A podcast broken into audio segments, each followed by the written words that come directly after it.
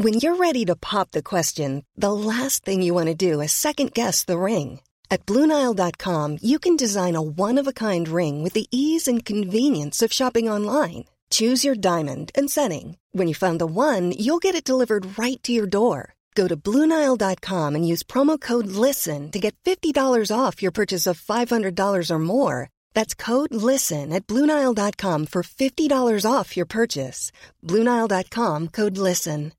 Hey, I'm Ryan Reynolds. At Mint Mobile, we like to do the opposite of what Big Wireless does. They charge you a lot, we charge you a little. So naturally, when they announced they'd be raising their prices due to inflation, we decided to deflate our prices due to not hating you.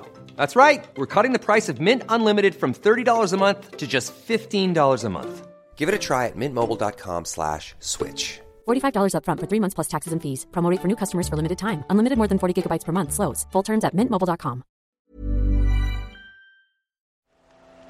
The Telegraph. The Telegraph. Podcasts.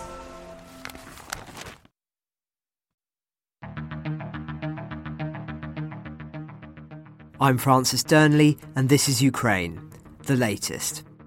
Today, we discuss reports of Ukraine's new drone army, hear exclusively from Britain's new Defence Secretary, and evaluate the political crisis evolving in the Balkans and what it tells us about Putin's strategy to undermine NATO.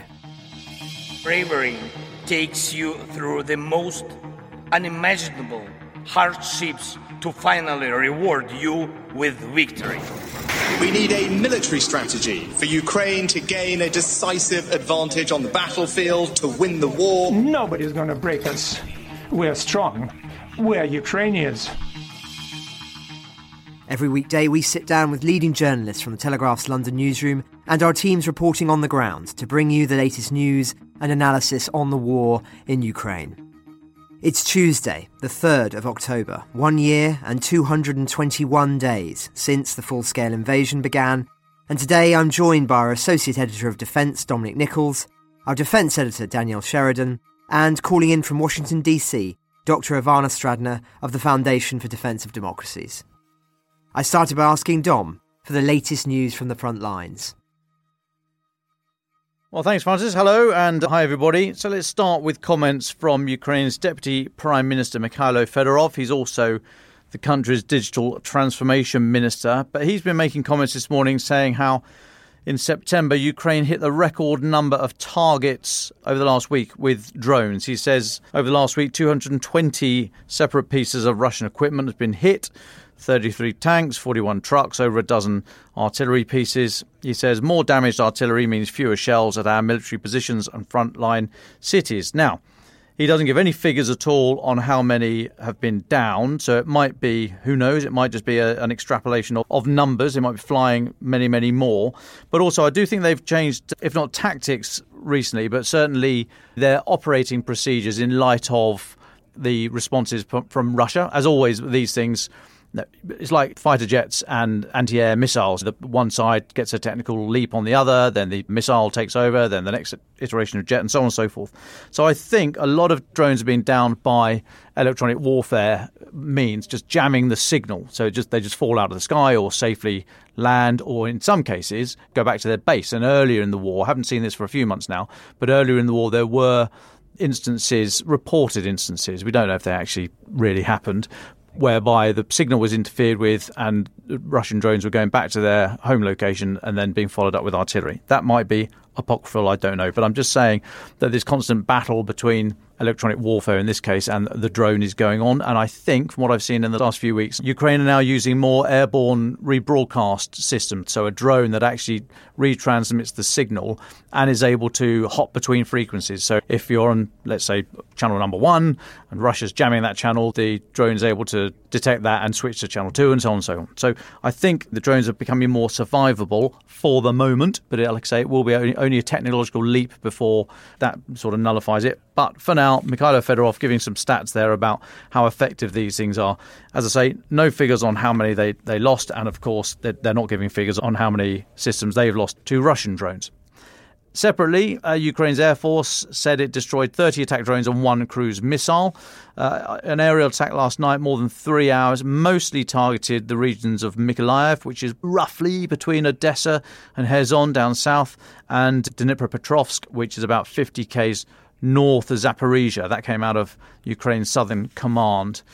Next, we got a report in today from Benedict Smith, one of our colleagues here, that first reported by Reuters actually, mutinous Russian soldiers and convicts who have been pressed into fighting units that are known as Storm Z squads, said for the Russian moniker for the war, and they're being pushed to the hardest uh, areas of the front line. So these squads, said to be between 100 and 150 people strong, embedded in regular units, typically sent to the most exposed parts of the front, and just pushed forward basically as, as sort of penal columns. So Reuters had an interview with 13 people with knowledge, including five fighters who said they had been in these units. One soldier who had been in Bakhmut in May and June said these storm fighters, they're just meat. Now, these are mostly formed around a core of convicts, but some regular soldiers are apparently assigned to them for disciplinary offences such as being drunk on duty, using drugs, refusing to carry out orders, that, that kind of thing. Now, at the moment, Russian legislation on military discipline, as much as we know, says a soldier can only be transferred to a penal unit if convicted by a military court. Reuters asked that question, and none of the people they spoke to said that anyone being sent to these Storm Z squads had, had any kind of court hearing whatsoever.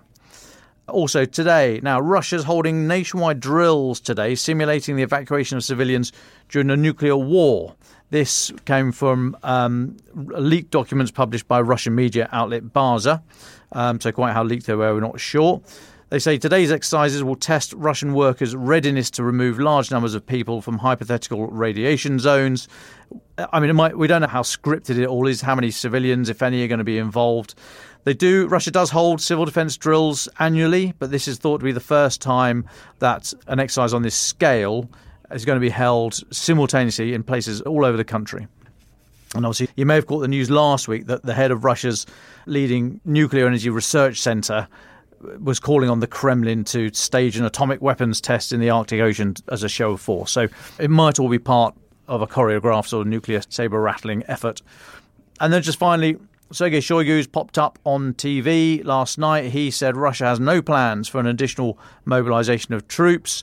Uh, as he says, hundreds of thousands of men have signed up this year to serve uh, in the forces. He was on state TV addressing a load of generals. He said the armed forces um, have the necessary number of military personnel to conduct this special military nonsense. He didn't say the nonsense bit. Since the start of the year, he said more than 335,000 people have entered military service under contract and in volunteer formations. Said more than 50,000 signed up in September alone. Now, we don't know about these numbers. Obviously, we can't verify these numbers. We don't know how many of these come from volunteer units such as Wagner. We don't know how many of these are pressed, what incentives there are, how many of them are, if not coming from the jails, are as part of the what might be termed the judicial process in Russia. They might be told custodial sentence or go and join the army. So we just don't know. But we know that, that after Putin's partial mobilization, as they described it, in September last year, 300,000 reservists, that we know that prompted a flight of fighting age males. We know they're very reluctant to do anything along the mobilisation front formally again, but they have been mobilising by stealth. As we had yesterday, actually, I had an article yesterday written by Britain's former Defence Secretary Ben Wallace when he was talking about that. So, yeah, we don't know. They're, they're, getting the numbers, but of course that's just one one part of military capability, as we've spoken many many times. You've then got to house them, train them, feed them, equip them, all the rest of it. So, you know, uh, fine, Sergei Shoigu going out of his way, obviously been told to uh, to say that they're not. To, this is for domestic consumption. I would suggest not going to need a mobilisation, but really, I think the mobilisation on the quiet is uh, is continuing. And I'll take a little pause there, Francis. Thanks, Dom. Turning to the political realm, later in the podcast, we'll hear excerpts from our exclusive interview with the new British Defence Secretary Grant Shapps at Conservative Party conference in Manchester, where David currently is, no doubt bleary eyed. For context, Mr. Shapps gave another interview to us over the weekend, which has sparked considerable comment, not least from the Russians. He seemed to suggest that Britain will ramp up its training programme for Ukrainian soldiers under plans being discussed with military chiefs, saying that he'd held talks with army leaders about moving more training and production of military equipment into Ukraine itself, and also calling on British defence firms to set up factories in the countries. Now, this obviously led our ears to prick up because Western countries have been very hesitant to move any training in country into Ukraine for fear of the consequences of a stray missile landing and killing NATO forces. But this interview seems to suggest, and I put a lot of emphasis on that word, that Britain would be reconsidering that approach. I should say that he also said in the interview that he wanted to see an increase in defence spending to 3% of GDP, saying that the government's current target of 2.5 was a staging post. And he also said that Britain was finding ways to help Ukraine shape up for NATO membership. So it was quite a wide ranging interview. But Dom, before I go to the rest of the political updates, what did you make of it? I was very surprised. I didn't really believe it. I mean, I believe that he said those words. I think I think he just misspoke. Basically, I mean, there is there is zero chance of Britain putting uniformed service personnel inside Ukraine at the moment. We can speculate all stuff about special forces as we have done before, but in this area, training, it just ain't going to happen. Now, whether he he misspoke or he came out the blocks a bit quickly in one of his first media engagements as Defence Secretary. I mean, there, there is an aspiration, of course, to get back to training. Op Orbital, which was the training mechanism before February the 24th last year. That trained 22,000 Ukrainian service personnel in, in, in, basic infantry skills. I went out and visited it in 2018, I think. I was out there with um, with my friend and colleague Johnny Beale from the BBC. We went out and visited Op Orbital. Many people have. So there is obviously a, an, a, an established mechanism for doing that, and that's something they would like to get back to after the war, clearly, and that will invariably involve being inside the country. But I think for now, there is zero chance of non Ukrainian military personnel, especially from NATO, going into the country. Now, what they might be doing, they might be doing this concept called train the trainer, which is, as the name suggests, you, you train a cadre of people who then go on and deliver that training across the units. It's a way of getting more people, a greater number of people trained in, in a uh, or as many people in as short a space of time as possible. So that train the trainer process, which is undoubtedly going on as well as as we speak outside the country. There might be a, a move to, to, to move that to have Ukrainian trainers then go back and deliver this training inside. I mean, training takes space. It takes time and space. You, you've got to have training areas to shoot guns, big safety distances. You can't just do it in the middle of a town, so on and so forth. You've got to have barrack blocks, all the rest of it. So that's quite a large footprint. You can see that. You can see it from space. You can literally see it if you've got GRU agents running around on, the ground looking for these things. So they are targets. They would present themselves as targets, and you'd be able to work out where they are if you put enough effort into it. So I think it's extraordinarily, extremely unlikely that large scale training, especially by Western militaries, will be taking place inside Ukraine whilst there is still a war on. But he did say those words Prime Minister Rishi Sunak tried to add a bit more context and basically said there's no way we're, deploying people inside Ukraine right now. So I think it was just a bit of he stumbled, you know, tumbled over his words a little bit, allowed an inference to be to be bedded in when it probably didn't have the right to be there. But I think it was cleared up fairly quickly. I I hope. Thanks, Dom. Now, continuing with the political updates, we learned today that Warsaw and Kiev have agreed a deal to speed up the transit of Ukrainian grain exports through Poland to third countries, signalling a possible breakthrough in their row over the issue. So I'll read a quote from the Polish agriculture minister. From tomorrow, grains that transit to world markets via Lithuania will undergo checks at a Lithuanian port and not at the Poland Ukraine border, he told journalists. Now, one could argue they're simply palming off the issue, but at least it signals that progress is being made over the issue of grain imports into Europe. And I wouldn't be surprised if we see some further developments on this over the coming days. Now, Dom mentioned the nationwide drills simulating the evacuation of civilians during a nuclear war in Russia. Now, it may well just be drills for the Russians, going into bunkers just an exercise, but for many Ukrainians, it is a daily fact of life. And some news from today from Kharkiv underlines that starkly. So, Ukraine's first fully underground school is to be built in the city, the mayor has said, in a bid to shield pupils from Russian attacks. Such a shelter will enable thousands of Kharkiv children to continue their safe face to face education even during missile threats, the mayor said. The new school will meet the most modern regulatory requirements for protective structures. Now, as we've reported on, many schools in frontline regions have been forced to teach their students online throughout the war, uh, something with devastating consequences to children's education. Uh, as anyone who's worked with children during the lockdowns can attest, this has a major impact on pa- online learning. Kharkiv, however, has organised some 60 separate classrooms throughout its metro stations to house more than a thousand children and teachers.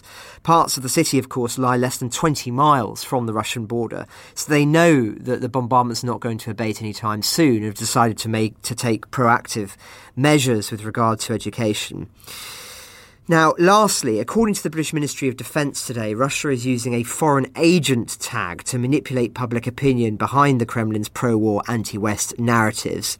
So the ministry cites polling by the Russian Public Opinion Research Centre, which showed that 61% of people surveyed considered individuals or organisations deemed to be foreign agents by Moscow's as traitors who disseminate lies about the country.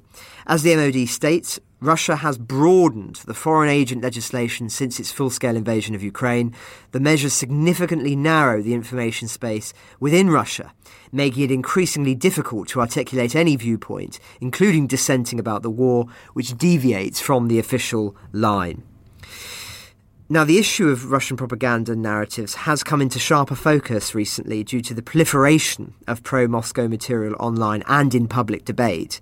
Listeners may be familiar with a viral meme posted by the owner of Twitter, Elon Musk, recently depicting a distressed looking Zelensky with the caption, When it's been five minutes and you haven't asked for a billion dollars in aid a more crass tweet, frankly, it would be hard to find given the country is fighting for its life against an aggressor that's committed countless war crimes. Musk, to me, falls into the age old trap of many experts in one sphere. They then fool themselves into thinking they must therefore be experts in everything. But I digress. These narratives, like the one that Musk shared there, are being pushed hard by Moscow, and we are beginning to see that they are landing. Then there is the deliberate sanctioning of more and more individuals, such as ourselves, of course, and the expansion of the number of what are clearly Russian bots on social media. YouTube, too, appears to be being specifically targeted. Listeners have reached out to us describing how pro Ukrainian content is continuously being flagged by bots to stall their promotion online. As one producer of such content writes, it appears that pro Russian channels can show all sorts of morally dubious footage, but pro Ukrainian channels are hammered by YouTube restrictions. This may have something to do with the mass reporting of pro Ukrainian channels by Russian trolls sitting in their troll factories in St. Petersburg or Moscow. In all of these processes of trying to rectify the situation with YouTube, I'm getting absolutely nowhere and feel absolutely powerless. Now, as a result of all this, some are calling for people to boycott such platforms altogether. But if I can offer my personal opinion, I do think that's a mistake. We can't choose the hand we're dealt, only how to play it. If you abandon the town square, no new one is going to be built in the short term that has Twitter's reach and influence, or YouTube's for that matter. And your space in that square, your voice, will be filled by another, most likely one of a different perspective, whose words will then more likely be read by politicians and others who rely on such platforms to measure public opinion. So instead, all we can do is double our efforts in sharing good work, liking it, reposting it, and encouraging it to reach new audiences. And just one final thought on this I hear people say that this is really about free speech, that one cannot censor Russian narratives and not censor Ukrainian ones when both are dealing ultimately in information warfare. Yes, it is true that both are engaged in information warfare, but I would argue that Russia's whole war is built on a foundation of lies and distortions. The Ukrainians may bend the truth or conceal certain details, but not, not foundational in nature. And neither is Ukraine deliberately peddling distortions designed to undermine Western democracies. So for me, this isn't a free speech issue, not least, uh, or at least when we're talking about bots and official Russian mouthpieces. It's arguably a security issue. It's trespass into a different realm entirely. But I welcome listeners' thoughts on that because I know it's a contentious area, but I think we have, as I say, entered a different scale of debate now, and it needs to be spoken about in a different way. This is an aggressive campaign and one that Russia is arguably beginning to win. So it should be addressed and, and quickly. Now, it's appropriate given that, that we welcome back to the podcast Dr. Ivana Stradner of the Foundation for Defence of Democracies, calling in from Washington, D.C. Thank you very much for your time, Ivana. In your last interview on the podcast, we discussed at length the psychological and technical aspects of Russian disinformation in broad terms. I imagine we'll do so again today. But let's start with the opinion piece you've written for The Telegraph about the concerning events taking place in the Balkans. What exactly has been happening there, and why is it relevant in your view to the war in Ukraine? So, unfortunately, I always like to say when the Balkans is in the news every day, it's never a good sign. And that's exactly what's happening right now. So basically, three decades after the bloody breakup of Yugoslavia, recent clashes between Serbia and Kosovo, they have actually brought simmering tensions to the point literally of boiling over in the West. And as the world, for example, just recently watched the chaos in Nagorno-Karabakh, there is another frozen conflict in Europe about to be unfrozen. Basically, there is another hybrid warfare effort in the Balkans. Given the latest Kosovo Serbia crisis, that I will just speak in a moment. So, I just published in the Telegraph a piece about how Putin has been truly candid about challenging and dismantling NATO. And I argue there basically, I don't believe that right now Putin can uh, attack Poland or the Baltic states, but he has been looking for weak links and despite NATO's overall military superiority, it indeed has a weak hand in the Balkans that Putin continues to outmaneuver there. So, what happened last week was, in my view, one of the worst confrontations since Kosovo declared independence from Serbia in 2008, when 30 masked men uh, opened fire on a police patrol uh, very close to near the village of Banjska when four people died. Then they went to nearby Serbian Orthodox monastery and they barricaded themselves. The thing is, police found, and this is something very worrisome, an arsenal of weaponry that they basically seized, such as vehicles, an armored personnel carrier, and mines, and grenades, and missile launchers, and a lot of ammunition. And the real question is, who gave them this and why did they have such a thing. They also even found like a communication equipment with people and they were arrested and now there is an investigation going on. So Serbian president, he totally denied first any involvement and even he complained to Russia's ambassador that basically it's because it was prime minister who carried out brutal ethnic cleansing. And this is another interesting part what he claimed with the support of part in international community. So he first denied, but then Milan Radojcic, who is a leader of the Srpska Lista party and who is very close to Serbia president, was indeed part of the group and he took the responsibility, which is a typical, you know, tactic. In my view, it would be impossible to carry such a uh, such a terrorist attack without knowing and without providing equipment to the Serbs. So Kosovo leaders, they label it as a terrorist attack and the Serbian president, he just had an interview several days ago, basically he claimed you can kill a soul. Serbia will never recognize the independence of Kosovo. Uh, he said that monster creation that you made by bombing Serbia. So even the rhetorics, and believe me, words matter, are actually hitting up in the region. And this is actually really something that worries me a lot because I've been watching the Balkans for a very long time and it has always been on the brink. This is not the first crisis that occurred. Serbia already put several times its army on a high alert. There were numerous problems with license plates in the past. Just a few months ago, 30 uh, NATO peacekeepers were even injured by, by the Serbs uh, over there. But this is uh, worrisome because even the United States just called on Belgrade to pull its forces back from the border with Kosovo And they actually stated that this was an unprecedented uh, Serbian military buildup. So the White House says that Serbia deploys sophisticated tanks and artillery, which the Serbian president denied. And even the U.S. Secretary of State Antony Blinken had a conversation with Alexander Vucic and asked him to immediate uh, the de-escalation and return to a dialogue. So what is actually really uh, a dialogue? So there has been going on for several months an intense dialogue, especially EU-led, between Serbia and Kosovo on the normalization process.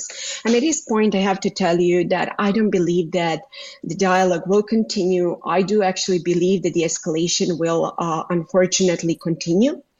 So now the real question is whether Serbia will enter the war with NATO. And I know for a lot of people, they claim that this is impossible, that the Serbian army will, it's just irrational decision. And I agree. But then there is a catch. Traditional warfare in the Balkans seem to be out of fashion. It's more likely that we will see something similar to paramilitary group groups that uh, will continue to escalate in Kosovo and uh, to put the Balkans to the brink, which is a typical Milosevic script that he had used during the 90s. This is really nothing new. Um, and now, also, the question is NATO. Why NATO? And why am I actually concerned about NATO? Putin has been really trying to show that NATO is a paper tiger. And the more Moscow loses on the battlefield, the more Putin will be desperate and try to show that indeed NATO is a paper tiger. So I'll just give you an example. I just mentioned that 30 peacekeepers were in, injured in clashes with ethnic Serbs when even the Russian minister uh, Lavrov, he openly claimed that a major explosive situation is brewing in, in the heart of Europe. So that's number one thing. And this is precisely why NATO peacekeepers have to send a credible and capable signal that they're serious about this if something happens in the Balkans, in Kosovo in particular, that can easily spill over North Macedonia, which is a NATO member state. And I'll never forget in 2018, the Russian government, when North Macedonia decided to join NATO, they sent a threat basically claiming in any escalation between Russia and NATO, North Macedonia can become uh, a legitimate target. But in this whole chaos, there, there are a couple of positive news, which is that NATO is actually increasing its presence of its peacekeeping forces, which is a really good sign. And also, I applaud the United Kingdom They decided actually to send uh, 600 soldiers to Kosovo. Uh, this is a really step in the right direction uh, that makes a lot of people in Russia and in Serbia, especially in the leader among the leadership, very uncomfortable. I also spoke in my piece about Russian involvement. So this was not clearly organized only from Serbia. Russia has been investing tremendous resources in the Balkans and to destabilize it. President Vucic, I don't believe that he's the victim of Russian influence. I believe that he strategically allows Russian influence because that allows him to have a bargaining chip with the West because he has been trying to balance between between Moscow, between Beijing, Brussels, and Washington.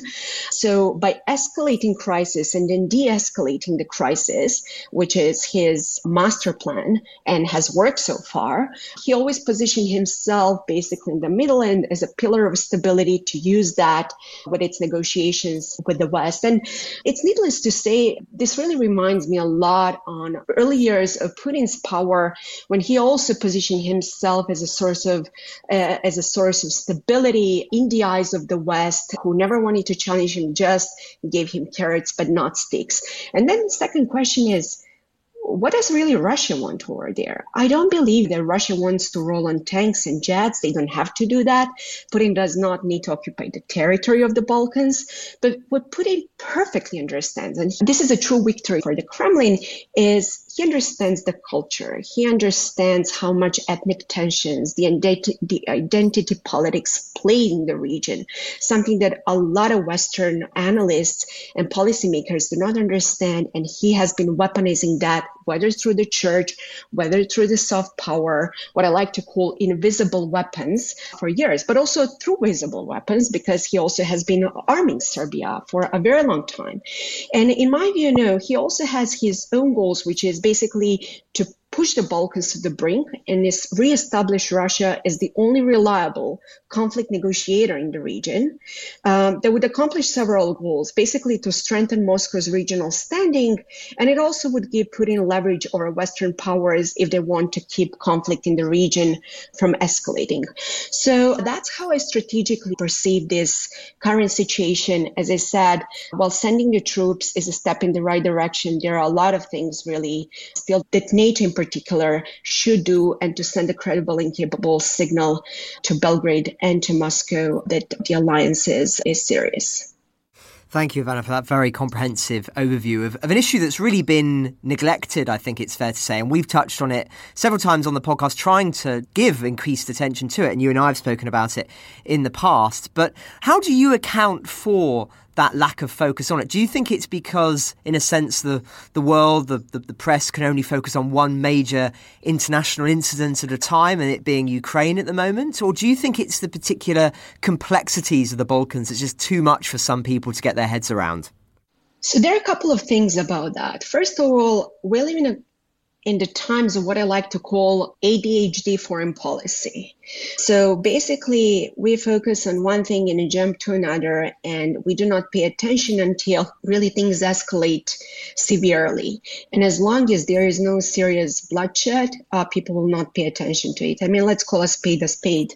In 2014, the Western media in large also ignored what happened in Ukraine up until 2022 February. So the problem with the Balkans is also that it's extremely complex because I just mentioned de escalation between Kosovo and Serbia. But also, this is the part of a larger problem that is happening right now in the Balkans. There is, for example, in, in Bosnia and Herzegovina, you, for example, have Milorad Dodik, uh, who has been threatening with secessionist movements.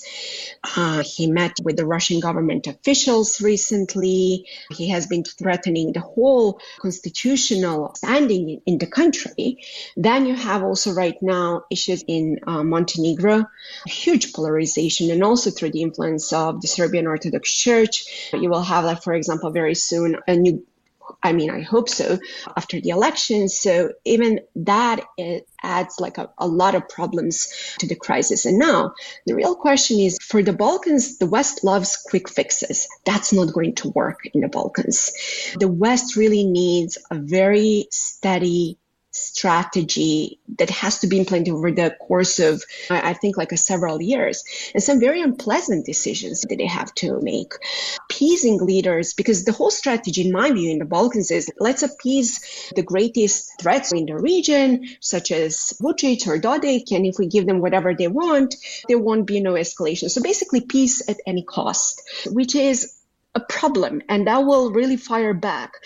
On the other hand, you have Russia that has been investing tremendous resource. Many say tremendous, not in terms of economy, but in terms of security strategy. They do not have a grand strategy for the Balkans, but they've been investing exactly in the areas uh, that can serve to, to advance uh, Russian uh, agenda. So this is precisely why still do believe that things will escalate in the Balkans until the West really opens its eyes and rise to the challenge and start really fixing the root of the problem, which is oftentimes very unpleasant for a lot of people in the West. Thank you. And I know, Dom, you've got some questions as well. I do, I do. Uh, thanks, Francis. And Ivana, thanks so much for joining us today. Lovely to, to have you on. I visited Serbia in June 2021 with then Defence Secretary Ben Wallace. He met Prime Minister Vucic and also Defence Minister Nebojsa Stefanovic. So I'd be really interested in your view on whether relationships have slid backwards since then, or if they just paid lip service to it or was playing the Brits for fools at that time.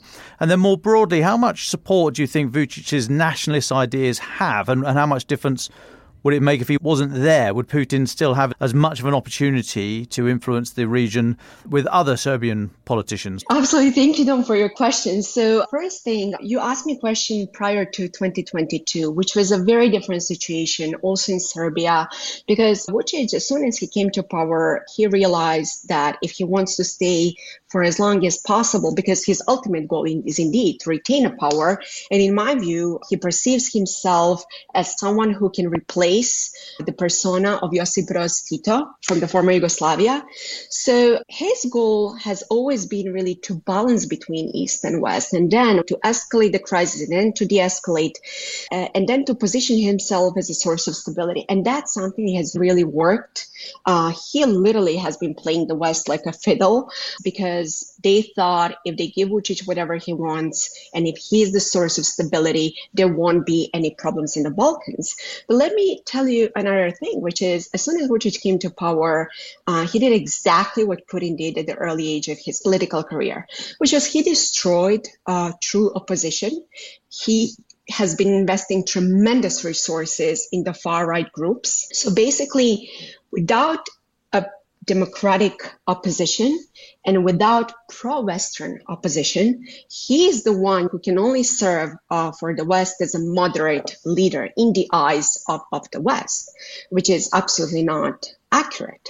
And we saw with his latest statements and interviews and how he perceives this crisis, uh, this is his true face. And you asked me also the question about Russian influence in terms of different groups.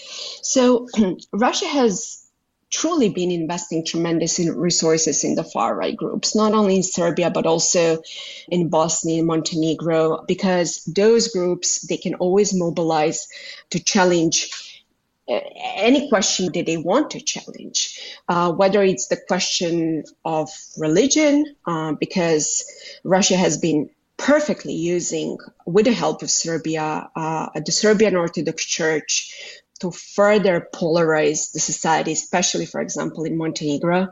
Um, in Serbia, the problem is also that the far right groups have not been certainly happy with the foreign policy of Serbia. As someone who grew up in Serbia, I've never seen so much nationalism in my life. Basically, right now, the nationalism, especially among the youngsters, is very concerning because one thing that Serbia and Russia understood very well is that they also need to gather those young group of people to boost the nationalism, to have uh, the people who will support their foreign policy objectives. And let's not forget ideology. I understand oftentimes when I speak with Western analysts, it's all about cost benefit analysis. It's all about rational analysis about why would Vucic even go to a war because all he cares about is to remain in power and get as much money as possible. I disagree with that because as any student of the Balkan history no ideology really matters. The way that we study history, the way that we process information through emotions. What I like to say, one of the keywords in the Balkans is uh, spite, basically called inat, because while you have the concept of the Russian world, in Russia, you also have the concept of the Serbian world, which was indeed endorsed by the current director of intelligence agency in Serbia, who has very close ties to Russia. Let's also not forget that he also went to Moscow to basically seek the package of the regime preservation when uh, both Russia and Serbia agreed to fight together color revolutions, which really tells you all you need to know how Serbia is trying to isolate itself, etc. And now, my last point, Dom, to your question is you will often hear President Vucic talking about the European Union, but if you carefully read his statements, he does not discuss the European Union membership. He discusses the European Union path. Why? Because for his political survival, he also needs uh, Western investments and Western support. So, what a better way really is to be on the European Union path for decades and to receive all those funds that can help his political survival in the country. And as a matter of fact, Vucic is a very smart guy. He understands so well what will resonate with the West. So he has been selling this whole concept of if you help Serbian economy, everything will be fantastic. He understood that's something that resonates with the West. And this is precisely why you had numerous economic initiatives coming from the West thinking that they can solve the the crisis in the region. When I make a parallels to the early 90s, with the collapse of the Soviet Union, everyone thought that by promoting free market and democracy, there is no way that we will have another conflict in Europe And as a matter of fact, it was just another proof that neither economy nor appeasement actually work. And I'm afraid in 2023, we are making the same mistake. Whether this will escalate to the uh, level of the conflict in the 90s, nobody can tell you. But I'm very confident to say that this, what we saw last week, will not end there. As a matter of fact, I do believe that more escalations are on the horizon. Well, thank you very much for that. Just one final question before we go to Danielle Sheridan. Moving on to the broader Russian disinformation campaigns we were talking about earlier, there are increased anxieties about an, uh, Russian bot activity on social media. Have you noticed an uptick in that, Ivana? Absolutely. As a matter of fact, a lot of people have declared that Russia has lost the information war. I do believe that Russian information warfare is well and alive, and it's a tremendously important part of Russia's military strategy. Uh, information is the weapon that Russia has been using to target the West. Dom just recently, and New Francis also mentioned nuclear escalations, and that's also the part of Russian military strategy to use it as a psychological weapon against the West. So to play our fears making a parallels with the Cold War and Armageddon scenarios, we stop supporting Ukraine. And believe me, like when you read Russian military strategies and statements, believe them when they say it. I'll just give a very concrete example. Russian military strategies, they openly claim that in the ongoing revolution in information technologies and information psychological warfare will largely play the ground for victory. And also, the chief of staff of the Russian military, he openly claimed that Russia values non-military to military measures as to four to one.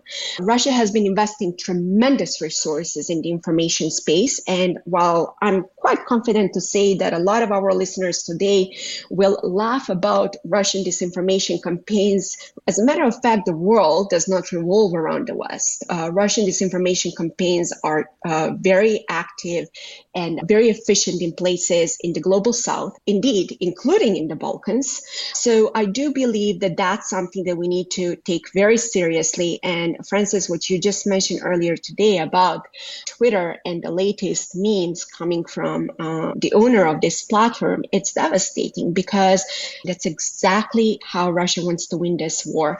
They want the West to stop supporting Ukraine. They understand very well that at some point the West will have to make certain decisions, and it's the matter of who will blink first. So until we start perceiving information warfare as literally de-information war and not some random propaganda, etc., etc., will have all those sorts of uh, problems. Russian disinformation campaigns are uh, not going anywhere. They might not work in places such as London, Washington, or Brussels, but I do believe uh, what's happening, for example, in Africa or Latin America, those campaigns will continue. I do believe that with the upcoming elections in the United States, but also in the European Union, uh, you will see very sophisticated Russian influence operations. And do not forget that Russia has started also using artificial intelligence. So that's something that will add additional hurdle to for the West on how to counter Russian propaganda. The problem is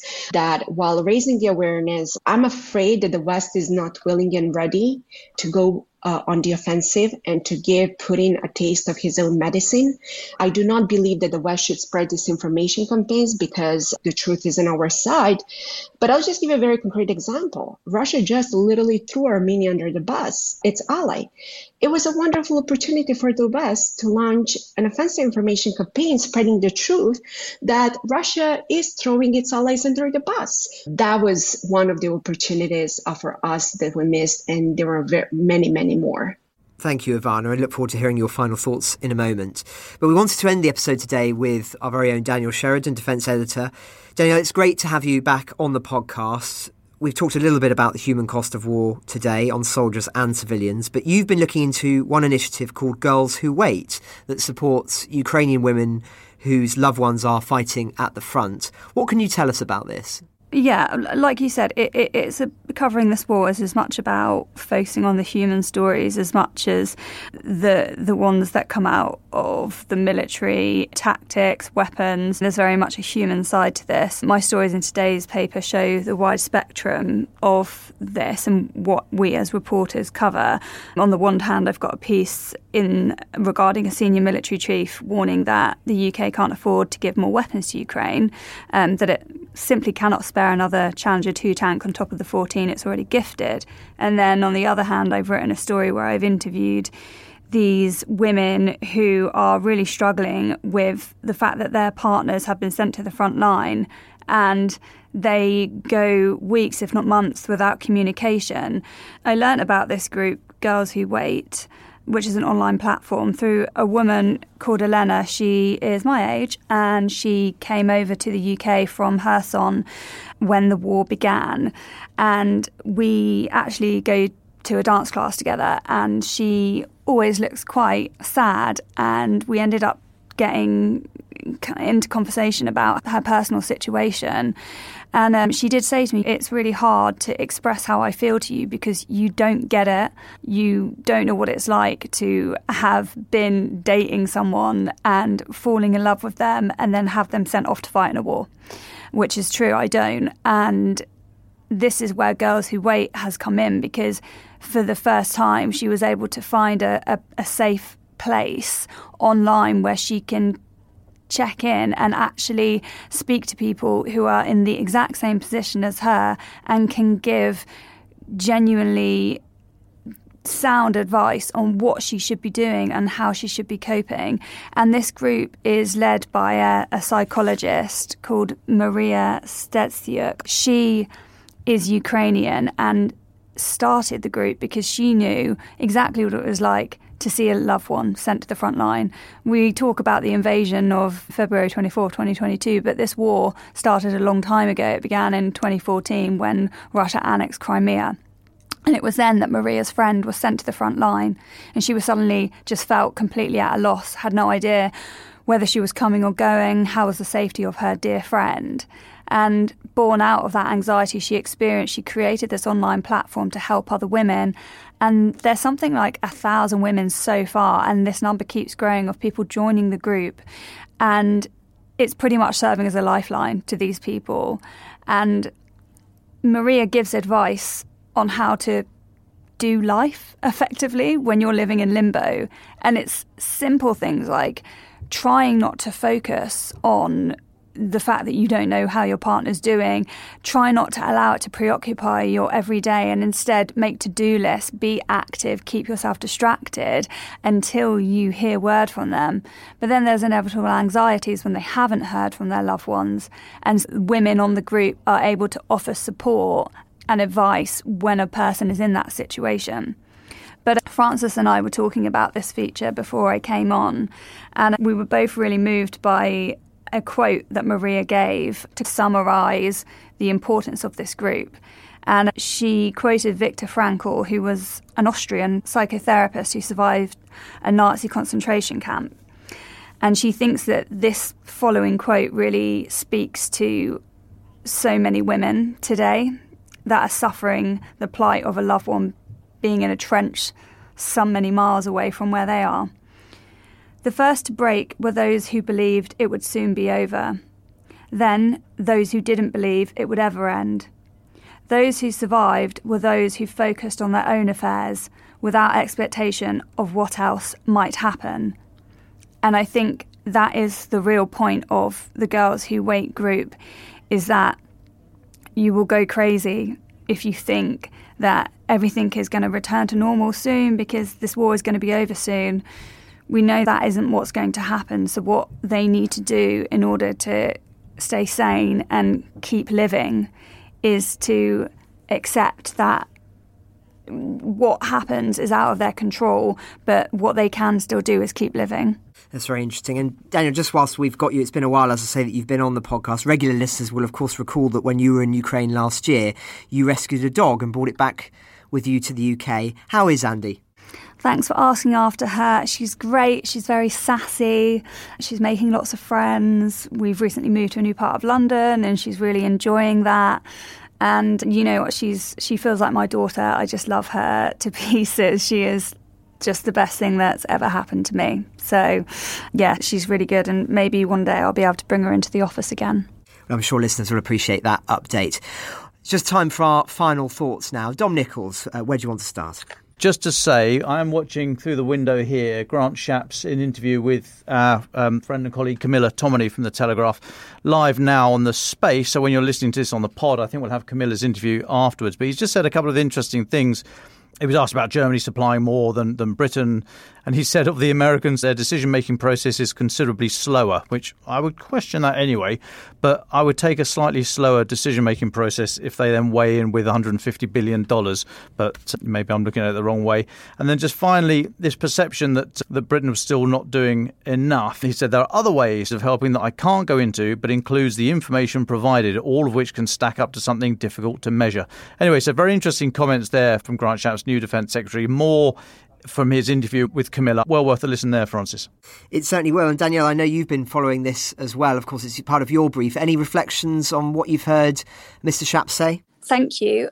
I really enjoyed the fact that he revealed his surname Shapps is actually of Polish origin, which provided quite a nice sidestep into the fact that he said, when discussing Poland, we will always be by their side in the same way we are by the side of the Ukrainians. And I thought that was quite a strong declaration to put out there on record. And they also discussed the potential rise of GDP and defence spending. And the question was presented to him as Liz Truss, when she was running to be Tory leader, said she'd commit to a rise of 3%.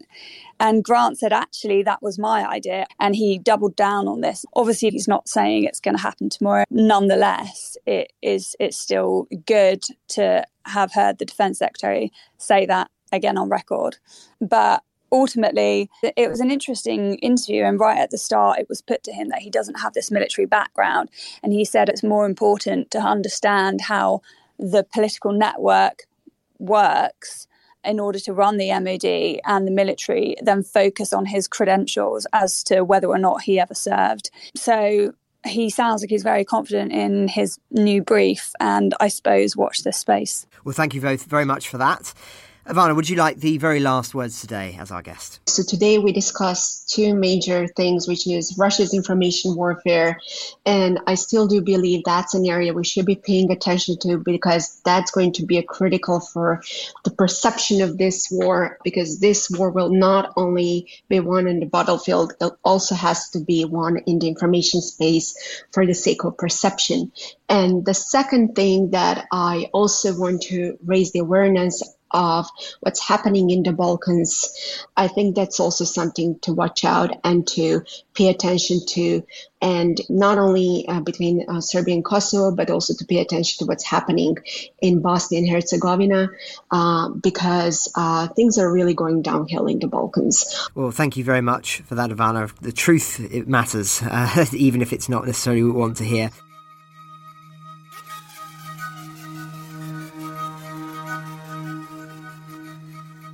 As you'll have just heard during our broadcast earlier, Britain's new Defence Secretary Grant Shapps was speaking to a panel organised by The Telegraph at Conservative Party conference in Manchester.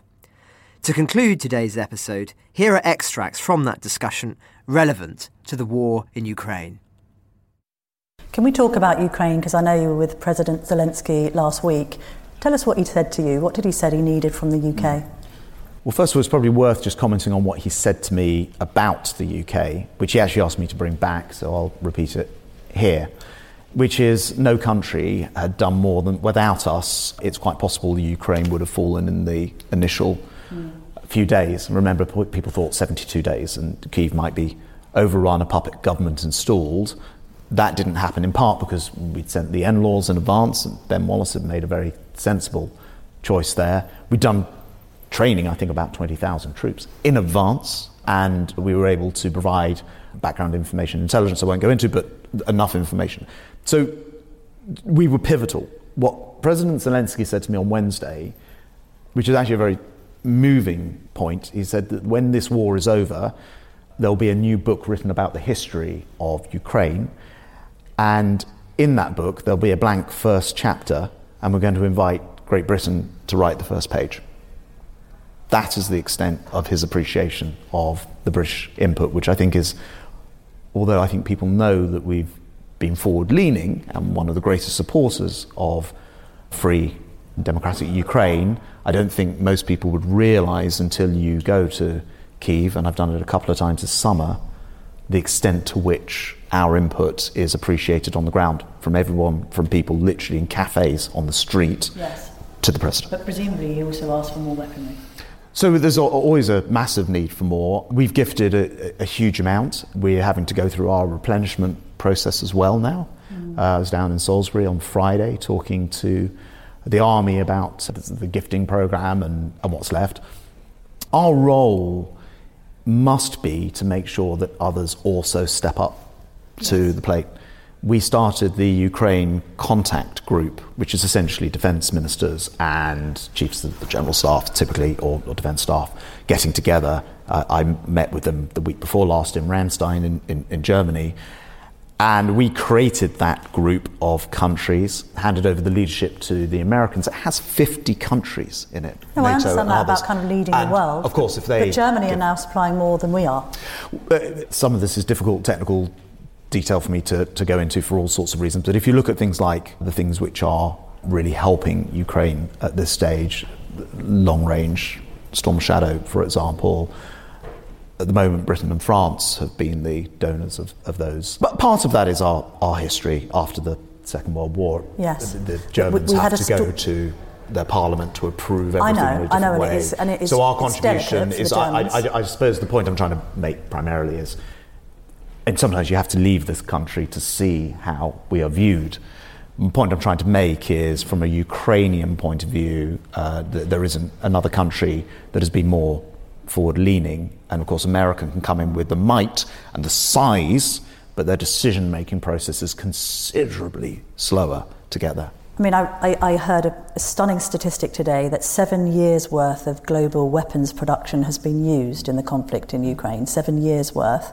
My colleague Danielle Sheridan has a piece in the Telegraph this morning quoting a senior military chief who says that Britain has run out of defence equipment to donate.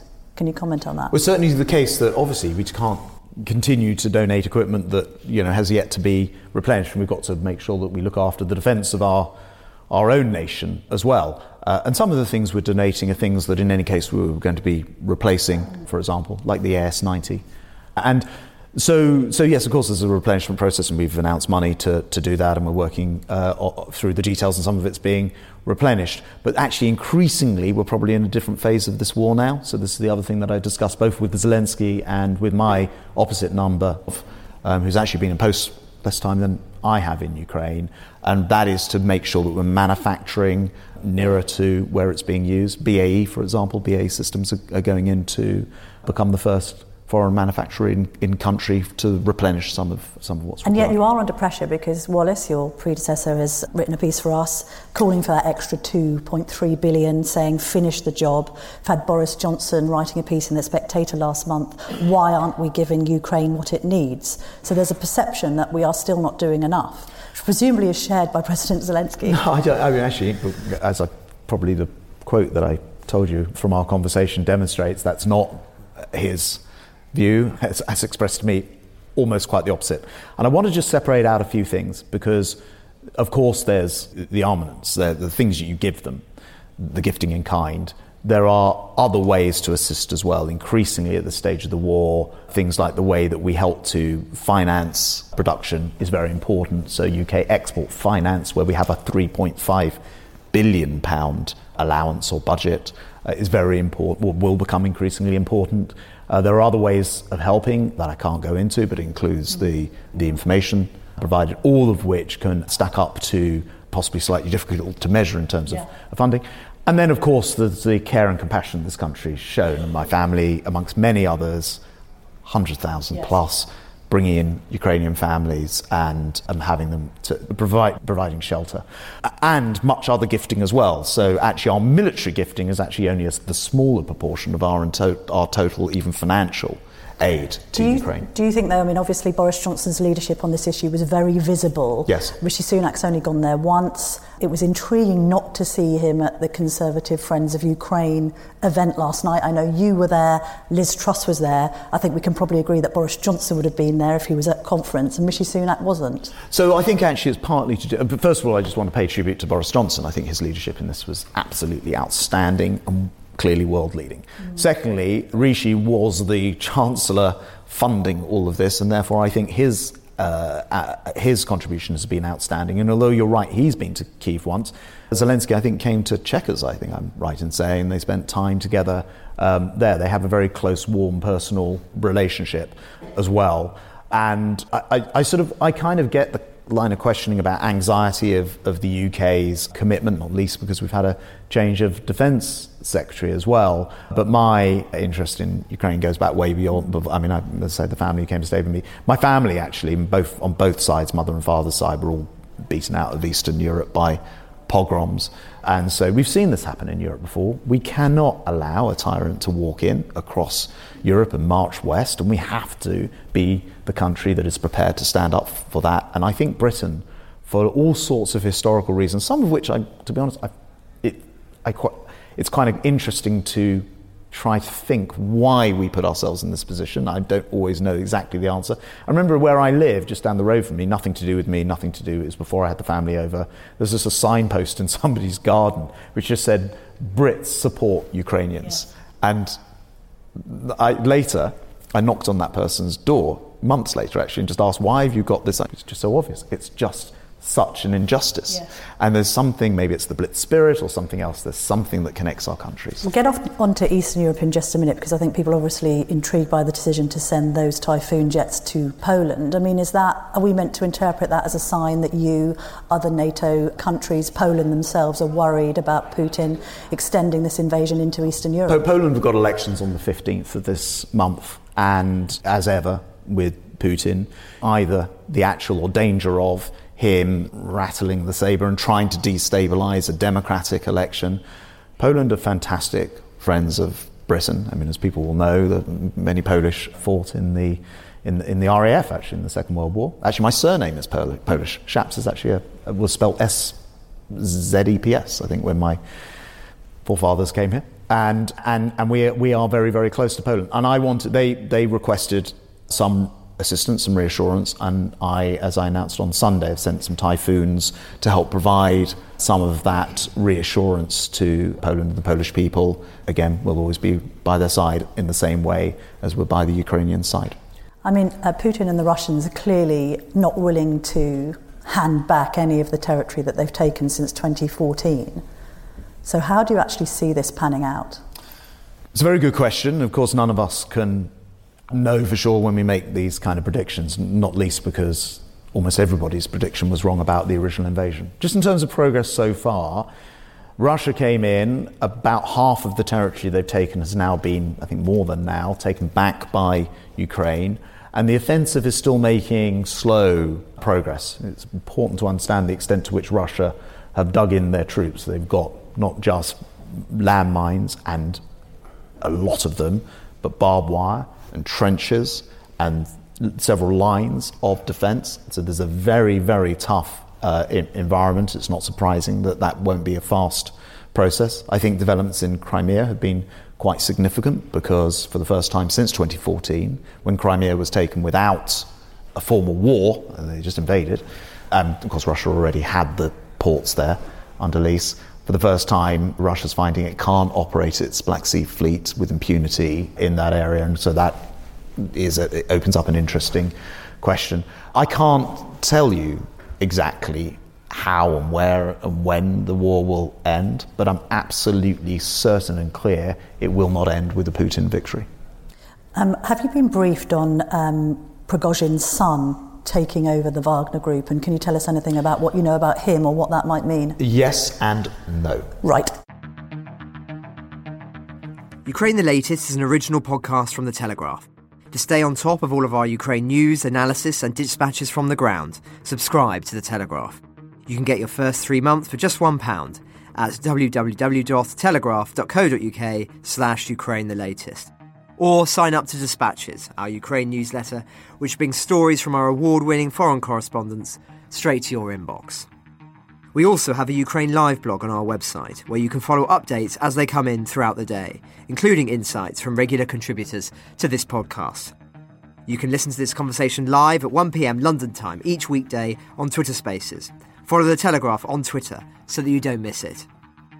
To our listeners on YouTube, please note that due to issues beyond our control, there is sometimes a delay between broadcast and upload. So if you want to hear Ukraine the latest as soon as it is released, do please refer to podcast apps. If you appreciated this podcast, please consider following Ukraine the latest on your preferred podcast app. And if you have a moment, leave a review, as it helps others find the show. As the disinformation war ramps up, we are relying on your support more than ever.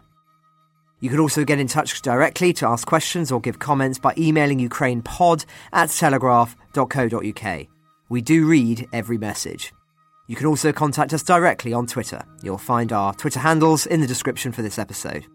As ever, we're especially interested to hear where you're listening from around the world. Ukraine the Latest was today produced by Rachel Porter and Giles Gear. Executive producers are David Knowles and Louisa Wells.